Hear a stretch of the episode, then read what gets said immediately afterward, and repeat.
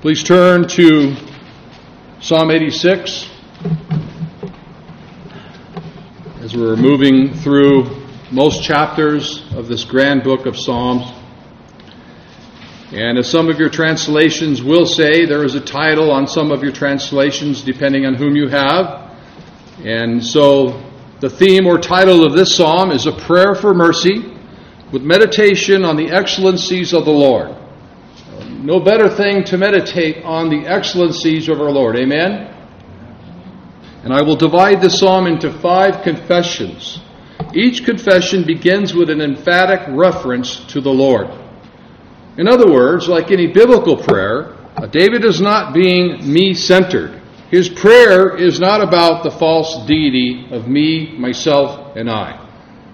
I know that as we are semper reformanda, always reforming, I remember when I was an Arminian, many of my prayers were me centered. And then God just changes us as we semper reformanda, as we always reform, we start thinking more about Him and Christ than we do of ourselves. And we also start thinking about other people, other Christians before ourselves. And that's the way David prayed.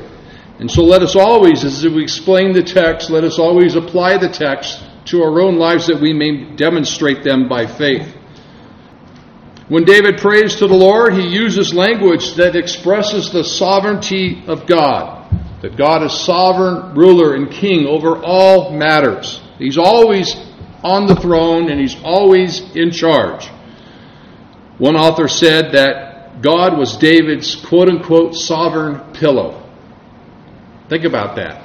That if we truly believe in the sovereignty of God, that we can set our heads on the pillow at night and know that He's got everything taken care of while we sleep. The sovereign pillow that God provides us in His sovereignty. And the division of the psalm will be as the following. In verses 1 through 5 is a prayer for mercy and confession for confidence. Verses 6 through 7 is a prayer for mercy. Verses 8 through 10 is a hymn of confidence in the Lord. Verses 11 through 13 is anticipation of deliverance. And verses 14 through 17 will be a prayer for deliverance. Beginning with verse 1, verses 1 and 5. Bow down thy ear, O Lord, hear me, for I am poor and needy. Preserve my soul, for I am holy. And thou, my Lord, save thy servant that trusteth in thee. Be merciful unto me, O Lord, for I cry unto thee daily. Rejoice the soul of thy servant, for unto thee, O Lord, do I lift up my soul. Verse 5 For thou, Lord, art good, and ready to forgive, and plenteous in mercy unto all them that call upon thee. In verse 1, he says, Bow down thine ear, O Lord. Hear me, for I am poor and needy. Interestingly, that David starts off his prayer by asking the Lord how to bow down his knee to hear David.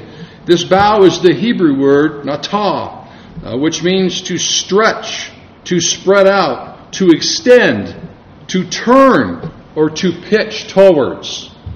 Uh, matter of fact, uh, on prayer night, sometimes when when one or two of the ladies pray uh, that may have a softer voice than than the rest, and, and certainly more than the men, I will actually bend my ear and cup it with my hand so that I can hear them pray with their soft, gentle voice, and I'll bend my ear towards that person because I want to hear what that person is saying because their prayer is very important to me.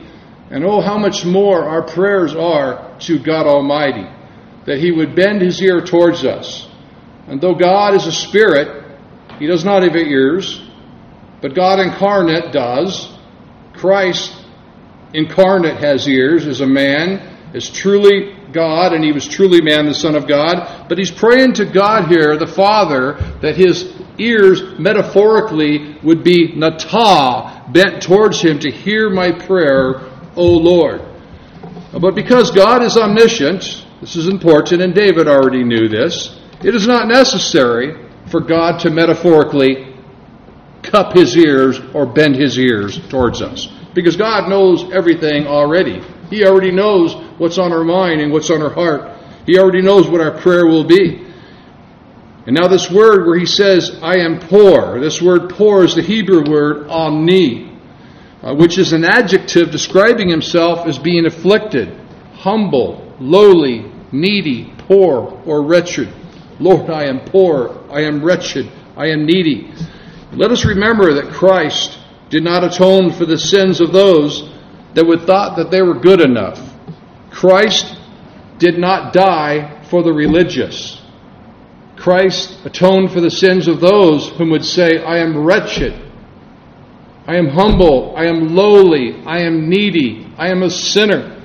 Matter of fact, it says in Romans chapter 5, verses 6 through 11, And when we were still without strength, in due time Christ died for the ungodly.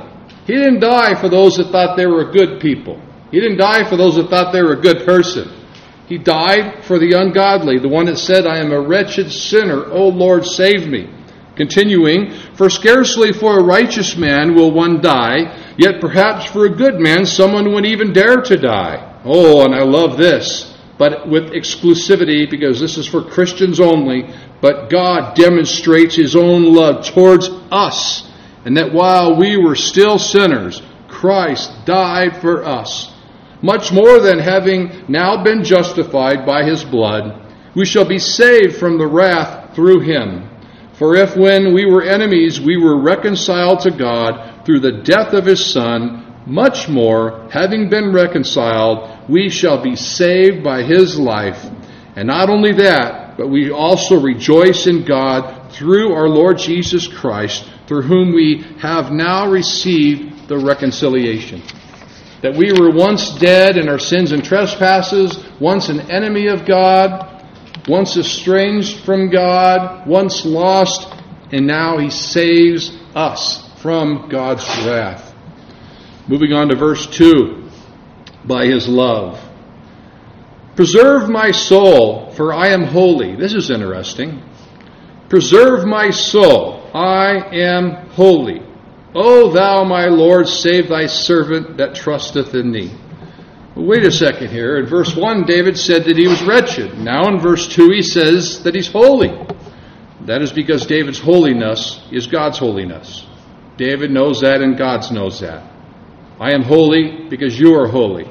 In church, I know sometimes we pound it in the pulpit. We're sinners, we're wretched, we're this and that. But let us not forget that we're saints ambassadors for Christ, sojourners, that we belong to his royal priesthood. We are his sheeple, his people, his sheep. That he died on the cross to save us, and he made us holy. He made us righteous. He made us to have the goodness of God in him. He's saying, Oh Lord, be gracious to me. Let that be our prayer. Oh Lord, be gracious to us. Show me pity. God owes him or us nothing. And so he's asking for unmerited favor or grace. Moving on to verses 4 through 5. Rejoice, the soul of thy servant, for unto thee, O Lord, do I lift up my soul. For thou, Lord, art God, and ready to forgive, and plenteous in mercy unto all them that call upon thee. What a beautiful passage this is. A beautiful promise this is for God's people. As a covenantal church and a covenantal God, He has a special steadfast love for His elect, and that we have a covenant with Him. We have a covenant with God through the Lordship of Jesus Christ. Verse 5 says, God is good and ready to forgive, and is plentiful in mercy to all that call upon Him. And the only ones that will call upon the Lord are those that God chooses to call upon Him. We call upon Him because He predestined us to do so. A passage known as the golden chain of redemption. The chain of redemption is right here in Romans 8 of how this process works, beginning with God first as we respond by faith. Verse 26 of Romans 8 Likewise, the Spirit also helps in our weakness For we do not know what we should pray as we ought, but the Spirit Himself makes intercession for us with groans which cannot be uttered. Now He who searches the hearts knows that the mind of the Spirit is, because He makes intercession for the saints according to the will of God. Right here, verse 28. And we know that all things work together for good to those who love God, to those who are called according to His purpose. For he foreknew, for whom he foreknew, he also predestined to be conformed to the image of his Son, that he might be the firstborn among many brethren. Moreover, whom he predestined, those whom he also called, and whom he called, these he also justified, and whom he justified, he also glorifies the golden chain of redemption of how this process of salvation works, all the way to glorification. God does not forgive or save all people indiscriminately. Christ's atonement is limited to only those who turn to Him with prayers of repentance, also known as God's elect or Christ's bride. Chapter 3, paragraph 7 of our confession reads this this covenant is revealed in the gospel. Because we are a covenantal church, we serve a covenantal God. This covenant is revealed in the gospel, first of all, to Adam in the promise of salvation by the seed of the woman, and afterwards by farther steps until the full discovery thereof was completed in the New Testament. And it is founded in that eternal covenant transaction that was between the Father and the Son about the redemption of the elect and is alone, and it is alone by the grace of this covenant that all the posterity of fallen Adam that ever were saved did obtain life and blessed immortality. Man being now utterly incapable of acceptance with God upon those terms on which Adam stood in the state of his innocency. Close quote. Moving on to verses 6 to 7 is a prayer for mercy.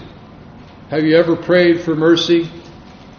Of course we have, and we will again. Verse 6 Give ear, O Lord, unto my prayer, and attend to the voice of my supplications. In the day of my trouble I will call upon thee, for thou wilt answer me. There is a calling upon the name of the Lord Jesus that is salvific. There is a calling upon the name of the Lord that saves the day we were saved.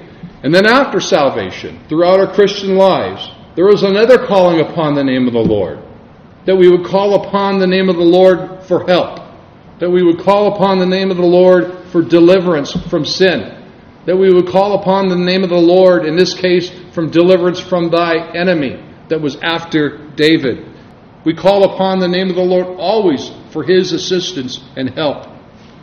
And when we pray for help, we should never give up on the Lord because He will never leave you nor forsake you. But don't ever give up just because He has not yet answered your prayer the way that you thought that He should. Calvin said this Listen, O Jehovah, to my prayer.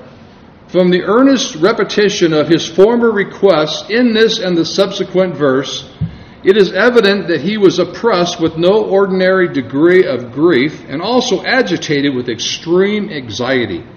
From this example, we are taught that those who have engaged in prayer once allow themselves immediately to give over that exercise, provided God does not at once grant them their desire, betray the coldness and inconstancy of their hearts. Nor is this repetition of the same requests to be thought superfluous, for hereby the saints, by little and little, discharge their cares into the bosom of God and this importunity is a sacrifice of a sweet savor before Him. End of quote. Moving on to verses 8 and 10. We're moving fast through this psalm. I'm, though we're reading every verse, I'm not doing an exposition of every verse. I'm kind of doing a high altitude flyover of most of this chapter. I just don't think it's necessary to dwell in the scriptures too long in this particular chapter. But verse 8 the conf- a hymn of confidence in the Lord. Among the gods there is none like unto thee. O Lord, neither are there any works like unto thy works. all nations whom thou hast made shall, whom you shall have made, shall come and worship before thee, O Lord, and shall glorify thy name. For thou art great, and dost wondrous things, thou art God alone. This passage is saying, Lord, there is none like you. As the song says, there is none like you. No God of the surrounding nations, or no God believed by any nations in this world, uh, can be compared to the one true God of the Scriptures, the one true living God. All other gods in this world are false gods, dead things, dead men, dead saints, dead religion, or lost angels. But the one true God of these Scriptures foreknew that man's desire would to be worship other gods. It is my desire to break that commandment and to worship other gods. That's my natural desire. But God has given me a new character, granted me repentance as well as the rest of us. Uh, let's read and remember two of those commandments, the first two of the Big Ten. Exodus chapter 20, beginning with verse 1, says, And God spake all these things, saying, I am the Lord thy God which have brought thee out of the land of Egypt. Remember, God brought us out of the land of Egypt, out of the house of bondage. Thou shalt not have any gods before me. I'm guilty. And so are all of us. Moving on, thou shalt not make, make unto thee any graven image. This is idolatry, the second commandment. Or any likeness of anything that is of heaven above, and that is in the earth beneath, and that is in the water under the earth Thou shalt not bow down thyself to them, nor serve them, for I am the Lord thy God, a jealous God, visiting the iniquity of the fathers upon the children unto the third and fourth generation of them that hate me, and shewing mercy unto thousands of them that love me and keep my commandments. Regretfully, again, I've broken these two commandments, and so have we all, but unfortunately, we broke them all, all ten. Because it says in James chapter 2, 10, verse 10, James chapter 2, For whosoever shall keep the whole law and yet offend in just one point is guilty of all. And therefore, the wrath of God abides upon all of us. You see, that's why we need the gospel, because we've broken God's law. And that's what we're going to be judged by on Judgment Day, is God's law. I put things before God. I've worshiped things. I've bowed down, maybe not on my knees, like I used to with one religion I once belonged to, but in my own imagination I have bowed down before carven images in my own imagination. That is why we need His saving gospel of grace, the saving gospel of God's sovereign grace through Christ, through that vicarious, efficacious uh, death, burial, and resurrection of Jesus Christ, that we can be saved by His gospel that that is the power of God unto salvation, that through that vicarious death, burial, and resurrection, and by the way, Pastor Mike reminded me today that next week is Resurrection Day. And he'll be speaking on a message celebrating the resurrection of Christ, which is important because if we do not have a risen Messiah, we will never rise from our graves. That's why that holiday is important. Because of the resurrection of Christ, his sheep, his people, his kids will rise from their grave too. And so we've seen the law, just two of the Ten Commandments that we're all guilty of. We must see the reason why we need that gospel of what Christ accomplished on that cross for his blood bought church. And, church, let us never forget this. The Satan is the God of this world, the scripture says. Satan is a God. Little g. That's why I don't get too concerned. Well, I get concerned, but I don't get worried about what's happening with this world. It's falling apart just as God had planned. Satan is the God of this world, and that he has blinded the non elect. That God has turned the reprobates away, it says in Romans 1. It says right here in 2 Corinthians chapter 4, Therefore, since we have this ministry, as we have received mercy, speaking to Christians, we have this ministry because we receive mercy, we do not lose heart. Christians don't lose heart with what the media has to tell you. It's not a good message. But we have renounced the hidden things of shame, not walking in craftiness, nor handling the word of God deceitfully, but by manifestation of the truth, commending ourselves to every man's conscience in the sight of God. But even if our gospel is veiled, it is veiled to those who are perishing. All the people that I preach to, or you preach to, or share the gospel to in the streets, they're ignoring the message just because God has veiled, that it is veiled to those who are perishing. All those people that don't seem to hear the gospel or that ignore the gospel message or won't hear it is because God has ordained them to perish, whose minds the God of this age has blinded. Satan, the God of this age, has blinded who do not believe, lest the light of the gospel of the glory of Christ, who is the image of God, should shine on them. They're going to be blinded unless God shines his gospel upon them. For we do not preach ourselves, but Jesus Christ the Lord, and ourselves your bondservants for Jesus' sake. For it is for it is the God who commanded light to shine out of darkness, who has shown in our hearts to give the light of the knowledge of the glory of God in the face of Jesus Christ. Thus saith the word of God, the Apostle Paul, to the church of Corinth, as well as this church right here. Moving on to verses 11 through 13 is anticipation for deliverance. Anticipation of deliverance. I anticipate being delivered from more things in my future, and I'm sure you will too. I hope you do. Verse 11 Teach me thy way, O Lord. I will walk in thy truth.